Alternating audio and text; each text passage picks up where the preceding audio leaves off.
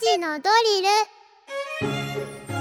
ル。時刻は3時を回りました。さあここから番組を聞き始めたリスナーの皆さんこんにちは。SBS ラジオ午後ぼらけパーソナリティ山田モンドです。さてここからは深く知るともっと面白い静岡トピックスを紐解いていく勉強のお時間3時のドリルのコーナーです。毎日一緒にこの時間学んでいきましょう。今日の先生はこの方。静岡新聞ニュースセンター市川雄一さんよろしくお願いします。はいよろしくお願いします。市川さん今日なんか素敵なこうサングラスをつけられてるなと思ったら。そうなんですよ。これブルーライトカットメガネなんですけど、ええ、ちょっと綾野剛を意識してちょっと黄色い。かっこいいんですけどね、はい、はい。はいちょっと目をちょっと怪我されました？そう怪我をしちゃいましてどうしました？土曜日に結構楽しい飲み会がありまして、まあ盛り上がったんですよね、え、で3次会まで行ったのは覚えてるんですよ。っ たらその後ちょっと転倒したらうわもう市川さん。転倒してしまって帰ったらなんか枕とかも血だらけうわもういた。いや僕ちょっともうこれでちょっとすごく反省して、うん、ちょっと誓いました。もうほんと飲み会は2次会までにするって決めました。1次会も。う3次会行くとこう悪いことしかえどこで転んだか覚えてるんですか？覚えてないですただ家までは自分一人で帰ってるんでまあ間だと思うんですよ。うわもう。怖い怖い怖い怖い怖い。気をつけてくださいね。この年末もね、たくさんあるでしょうからね、さあそんな市川さんとそんなとかして、えー、市川さんと一緒に取り上げます。今日の静岡トピックスはこちらでございます。自民党の最大派閥安倍派が政治資金パーティー収入の一部を裏金化していた疑惑が浮上しています。パーティー券の販売ノルマを超えた売り上げを議員にキックバックしその分を政治資金収支報告書に記載していなかった疑いが持たれています。13日の国会閉会後に東京地検特捜部の捜査が本格化するとみられています。まさに今日のメッセージテーマもお金の話なんですけども、はい。えー、この政治資金パーティーパーティー券の問題もすぐ言われてて、はい、今あの連日報道されていて、えー、まあ、今日はまあ新聞休館日で新聞がなかったんですが、うん、もう連日一面で報道されているんで、うん、そもそも結構何が問題なのかっていうのが、はい、を分かんない。続報続報にこれからなっていくと思うんで、ね。うん、今まあ政治家の要職の方も辞められるみたいな話がどんどんどんどん続報で出てますんで、ただまあその原点、この話の原点としてのそのパーティー券問題とは何なのかっていうところをちょっと解説したいな教えてください。という気がするんですが、この何がもうそもそも問題かっていうことになると、まあ、政治資金規正法っていう法律がありまして、これも戦後すぐにできていてその後まあ政治と金の問題が出るたびに改正されている法律があるんですが、まあ、この法律に違反している疑いがあると、政治資金規正法というのに、まあ、あの政治家のお金の動きに関して政治資金収支報告書というものに書いて書かなきゃいけないっていうことが、まあ、その法律に書かれているんですが、今回あのパーティー券のいわゆるキックバック分を、その政治資金収支報告書に記載していなかった疑いが出ていると、それもまあ数億円分記載しないと、それっていうのは裏金になっていたんではないかっていう疑惑が持たれていてこれがまあ自民党の最大派閥である清和政策研究会、まあ、通称安倍派と言われているところですが、そこのところがやっていたっていう話があるんですよね。これ市川さんだから報告書に書いておけば、はい、全くこんな問題になってないってことですか？まあそうなんです実は。あの法律的には違反してないと、まあ、キックバック自体をやることについての倫理的な問題っていうのはもちろんあるとは思うんですが、基本的にはそれは OK だということにはなっていて、うん、それをまあ記載していなかったことが問題だっていう話でありました。これきっかけって実は去年の11月、はい、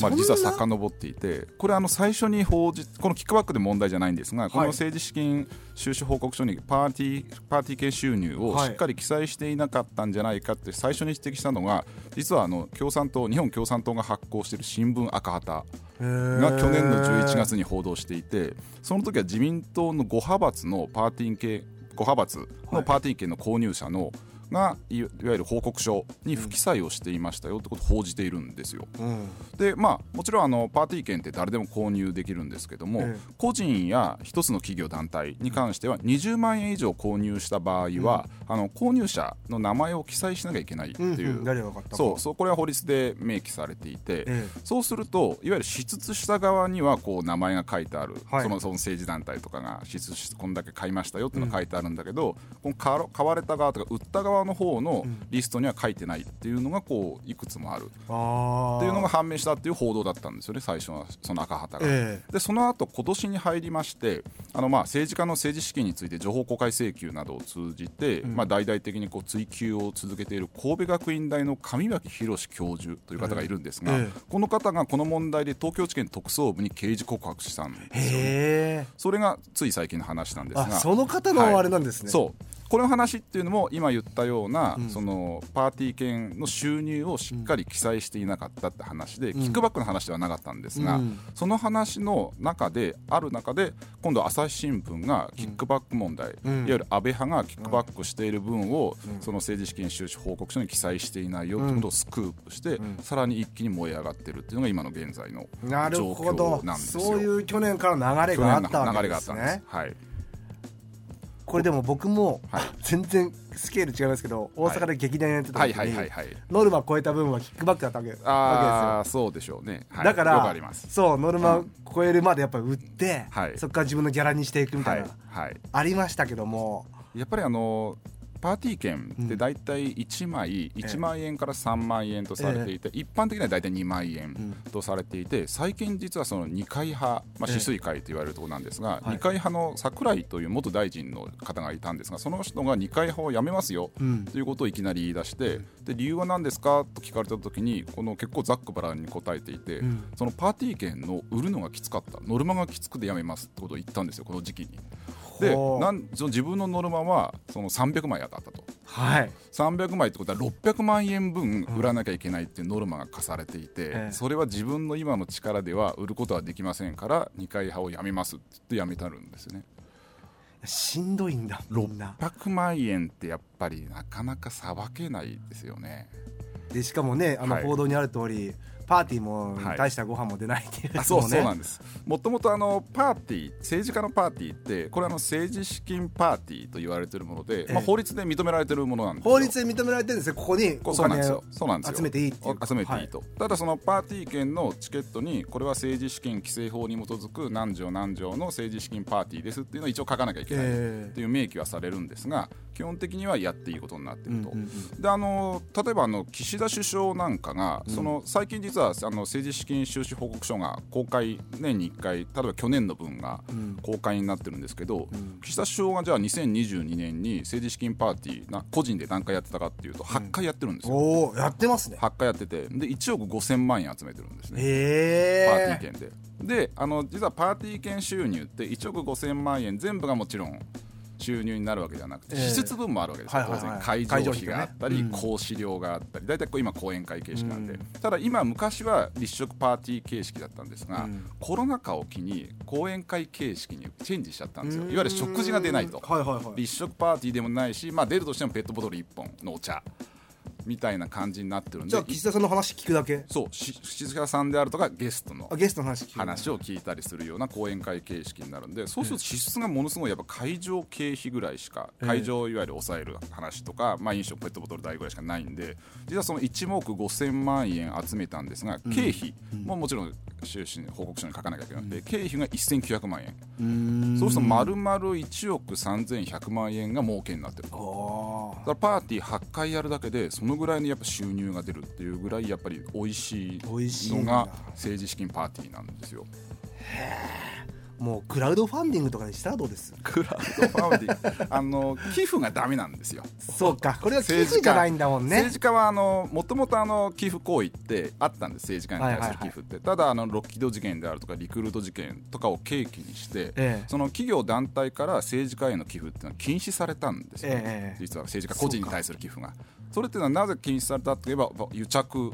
汚職の要因になる、まあ、特定の企業団体をその優遇するような政治家はあってはいけないですよね。国民全員のための政治であならなきゃいけないし、ここのところは寄付してくれたからここの企業は優遇しますよ。ここの大胆は優遇しますよ。ってことはあってはいけないんでそれから寄付っていうのはいわゆる政党に対する寄付はまだ今でも認められているんですが、政治家個人への企業団体からの寄付っていうのは禁じられてるんですよ。そうすると、あの政治家がお金を集める手法としてはそのまあ、もちろん政党自分が政党支部とか持っているんでそこへの寄付またはその政治資金パーティーあとは自分の給料歳費っていうことになっていて、まあ、それだけだとなかなか成り行かないっていうのが政治家の言い分ではあるんですけど。本、当に政治家からしたらお金を稼ぐはい、一番の手段そうなんです。がこのパーティーなんだ。パーティーなんですけどただ、あのー政治家は政治にはお金がかかるお金がかかるって言って、こういった話が正当化されていくんですけど、ええ。政治家って結構もらってるんですよね、ええ。給料を。えあの実はあの、まあ、もちろんこれ税引き前の金額、はい。額面ですけれども月の給料が今129万4千円と、はい。でボーナスが年間635万円で年収が2187万円これだけじゃないのが問題で、はい。このあと、まあ、調査研究広報滞在費っていうのが月100万円出ます、これ領収書いらないお金。うんうんうん。これがまあ結構問題視されて月100万円。ねいて月100万円で、あと立法事務費っていうのが月65万円。これもあるんでその立法に必要なその、なんていうんですかね研究であるとか調査みたいなのに必要なお金ということで会派に支給されるんですがこれが個人に月65万円と。こういったものもあってさらには国会議員って公設秘書っているんですが、はい。公設秘書3人分は公費なんですよ、給料が。あそうなんですそう。ねだからその秘書のお金がかかるかかるってよく言われるんですが、ええ。3人分は実は公費で出てます。4人目か。ら4人目から自分では雇わなきゃいけないと。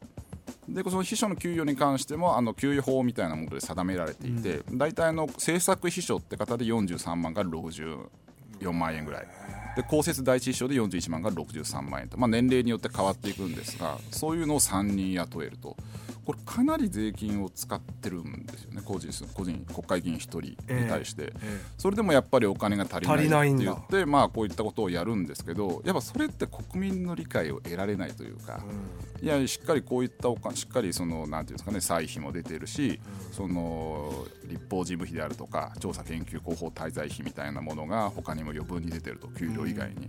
それでまあその政治資金パーティーっていったものがまあ公に認められているお金であるけれどもそこで裏金を作っていたんじゃないかって今疑惑が出てるんですよね。うんうんうんうんそれも数億円のっていう、そういうことになるとやっぱりこれ政治家ってやっぱりお金に対して緩いよねっていうのが今のこういそのみんなの思いというか、ん。世論がものすごくこう自民党に対してこう批判的になってるというのが現状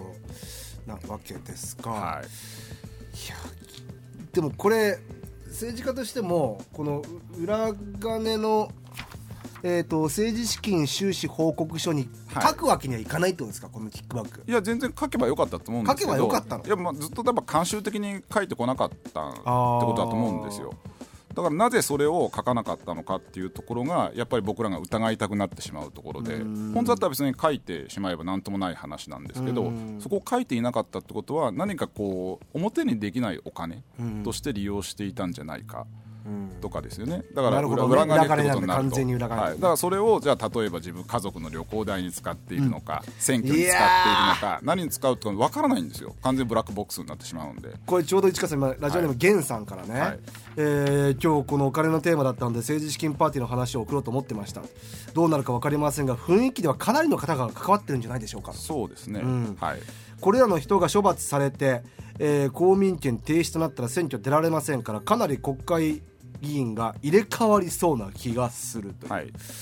国が変わるきっかけになるぐらい大きなことじゃないかという、はいはいはい。実はあのー昔の過去のリクルート事件にこう同列に見なす方もいるんですがリクルート事件の時は国会議員の方が13人実は立件されているんですよね、うん。今回はもしかして確かに人数的にはそれ以上になる可能性はあるんですがただあの事務的な作業なんですね、いわゆるこの収入のところに記載、収支報告に記載していなかったって話なんで、もしかすると会計責任者いわゆるそこの秘書の方の事務的なミスっていう言い逃れも できなくはないですよね。だから重要なのはそれ何に使ってたかとかどこにそうなんですよ。だからその東京地検特捜部が13日いわゆる国会開会中は不逮捕特権があるんで本格捜査はできませんが17日今臨時国会が閉会しますんで、それ以降にまあ東京地検特捜部が本格的な捜査を開始すると、そこでじゃあどこまで本当に捜査の手が伸びるのかっていうところがこれからポイントになってくるかなと。